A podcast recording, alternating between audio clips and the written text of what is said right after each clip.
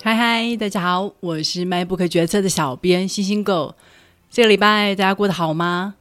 我没有想到下个礼拜就要过年嘞，要来想一下年菜要准备什么了。先祝大家春节假期快乐喽！好的，让我们来介绍今天的书。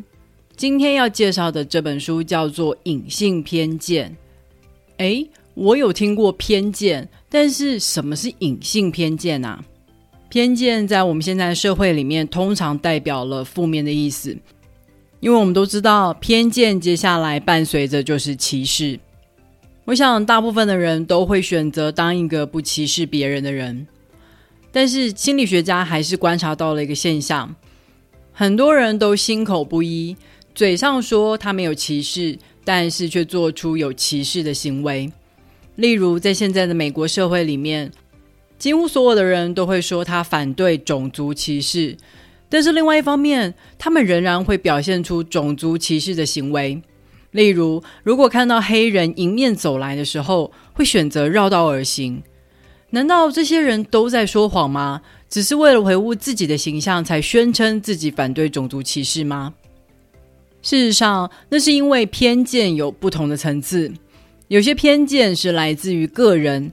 是出自于个人的信念，但有些偏见是来自于制度跟社会文化。例如说，我们很常觉得男生就代表理性，女生就比较情绪化。像这种刻板印象，作者就把它称之为隐性偏见。这类的隐性偏见通常在我们的生活之中随处可见，因为太过习以为常了，所以很多时候我们根本没有察觉到那是偏见。接下来，我们就透过这本书来好好了解一下什么是隐性偏见吧。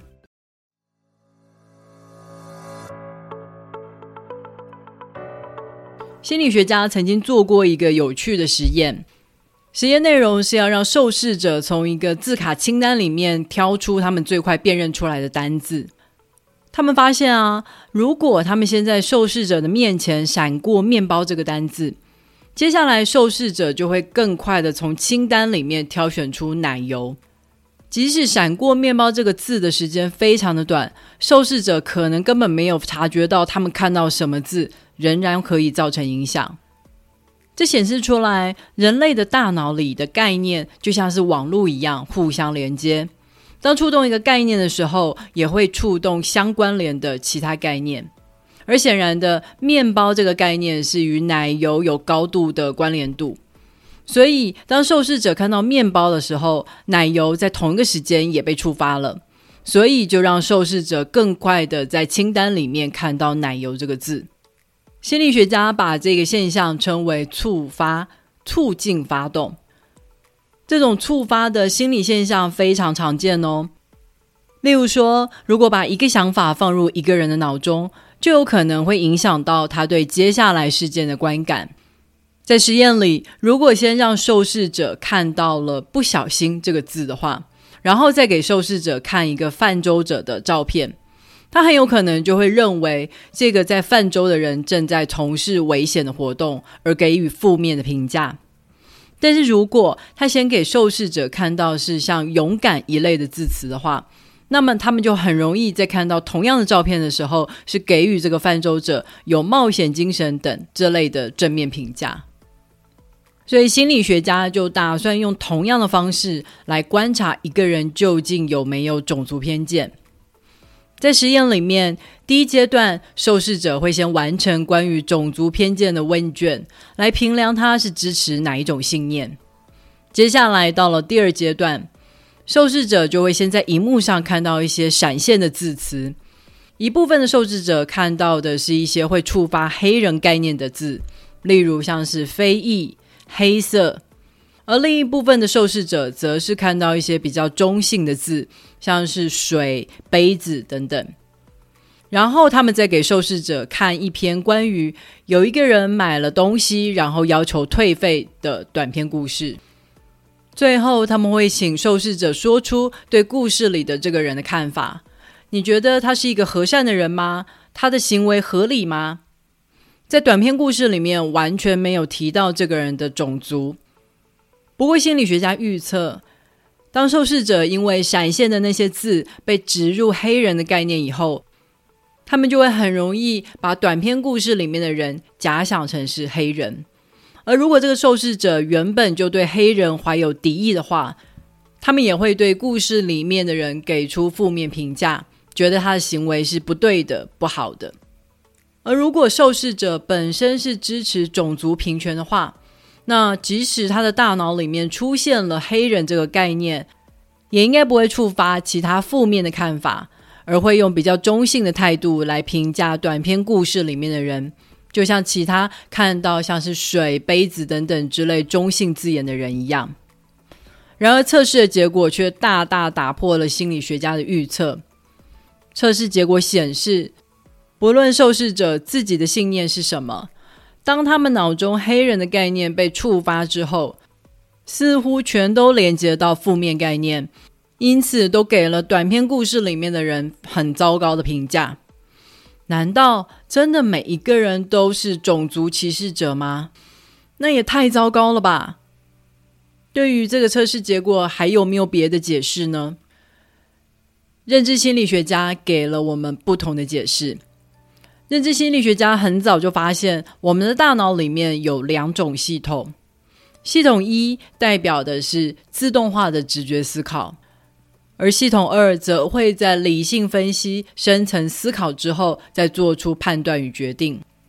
可想而知，系统二需要大量的注意力、判断力还有专注力，这是用在我们接触学习新事物的时候。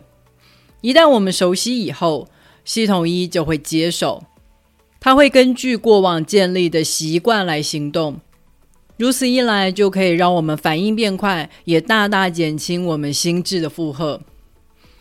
这两个系统是可以独立运作的，所以有的时候也有可能会出现矛盾。这就解释了为什么人们在做问卷的时候可以展现出来他们拒绝偏见的信念。因为这个时候是系统二在思考之后做出来的决定，但是同样的人却有可能不假思索的做出有偏见的行为。这个时候是系统一根据过去的习惯在直觉运作，这些人甚至可能没有意识到他们正在这么做。这就是隐形偏见的由来。我们根据我们脑中的刻板印象还有习惯。而做出了歧视的行为。我们大部分的刻板印象或是联想，其实都是从我们环境中吸收而来的，像是媒体啦、学校啦，或是社群网络等等。我们可能在媒体上面看到了大量的黑人犯罪的新闻报道，所以有了黑人犯罪率比较高的刻板印象。在学校里面，乖巧文静的女生容易受到称赞，我们就会觉得。啊，女生就应该是这个样子的啊。像这类的讯息都不是我们主动选择的，他们就像是我们每天都会收到的广告邮件，日积月累的在塑造我们脑中的刻板印象。而当这些刻板印象被触发的时候，他们很有可能也同时连接了一些有偏见的行为，这也都是我们从环境中学习而来的。所以，做出这些有偏见的行为，不见得表示我们就是一个心怀歧视的坏人，而很有可能表示我们是生活在这样的一种文化里面。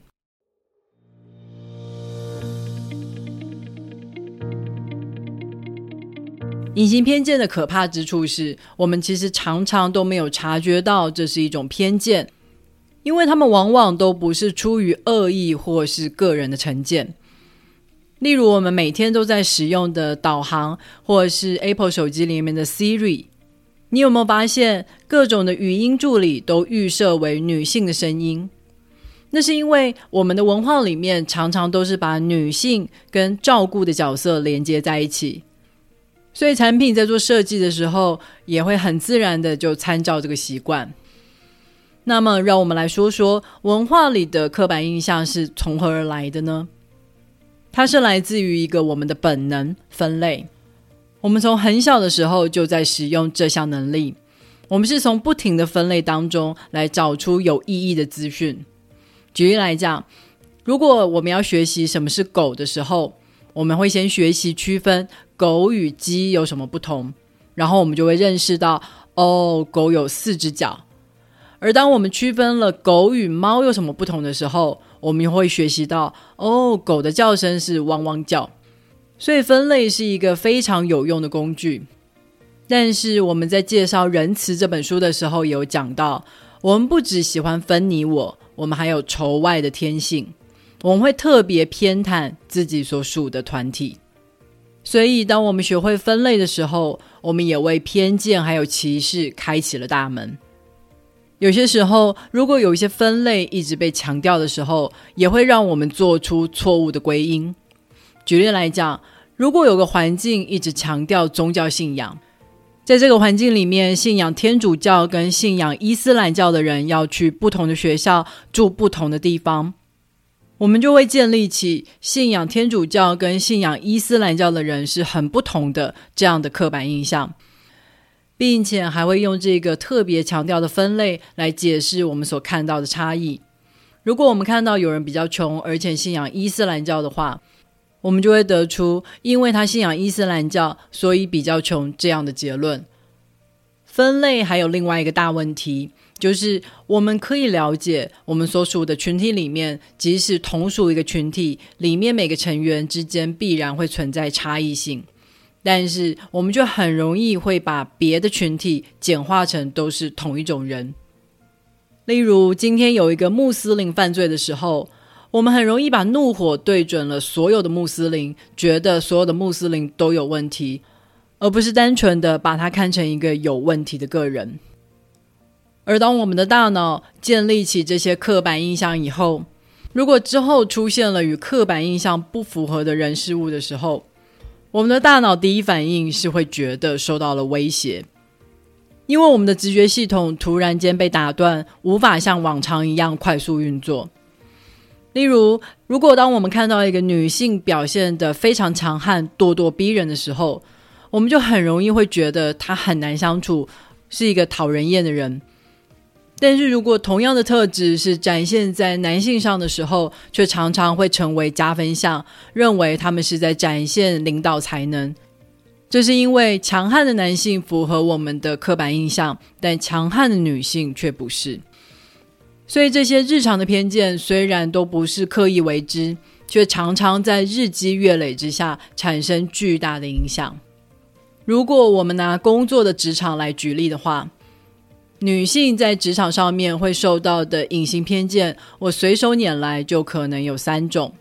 第一，如果我们是和男同事一起进行一项工作的时候，女性很容易在贡献上会被低估。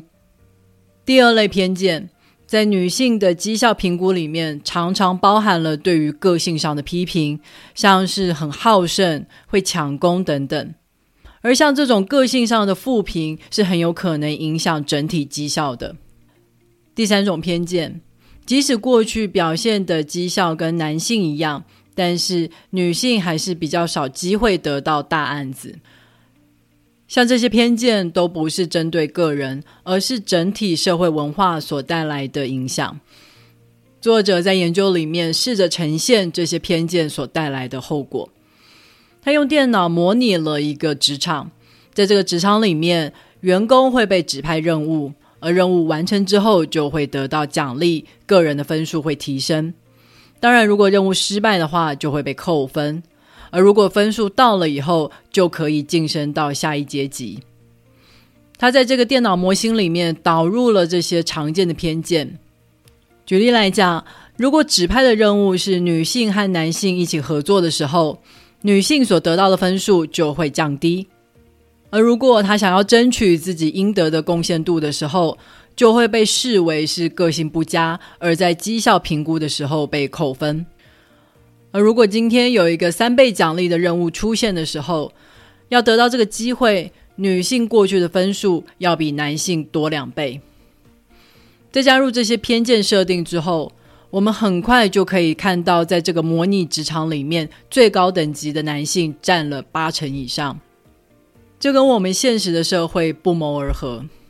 我觉得最糟糕的就是，这些失去机会的女性，甚至没有可以控诉的对象。因为没有一个女性受到公然的歧视，所以很多女性就会把自己的停滞不前归咎于自己的能力不如人。这是隐性偏见可能造成的巨大伤害。比起明显的歧视行为，遭到歧视的人可以知道要起身反抗。但是，当我们面对那些微妙的隐性偏见的时候，我们不确定我们是否真的受到不公平的对待，所以反而开始怀疑起自己的能力。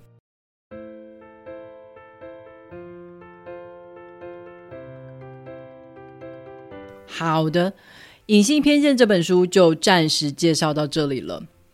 在这本书里面，作者让我们认识到了什么是隐性偏见。这些偏见存在在我们的生活环境中。透过媒体、学校、社群网络等等管道，将刻板印象深植在我们的脑中。其实有些刻板印象根本就不正确，但是，一旦刻板印象建立以后，我们的大脑就会喜欢符合刻板印象的资讯。相反的，如果碰到跟刻板印象不符合的人事物的时候，我们的大脑还会有一种受到威胁的感觉。所以，即使这些隐性偏见不是我们主动选择的，却很有可能在我们脑中越植越深。我们常常都没有察觉到那是一种偏见。这也正是隐性偏见的可怕之处。我们连有没有受到歧视都说不清了，当然就更别提要去抵抗了。这也正是我们下一期想要继续讨论的重点。面对隐性偏见，我们应该要如何处理？如果你对今天介绍的内容感兴趣的话，别忘了透过 MyBook 决策的导购链接来购买这本书哦。网址是 triple w 点 mybook 点 tw，也别忘了在 Apple Podcast、Spotify、First Story 还有 YouTube 上面订阅 MyBook 决策。你的订阅跟留言就是对我最好的动力。好的，让我们下个礼拜再会，拜拜。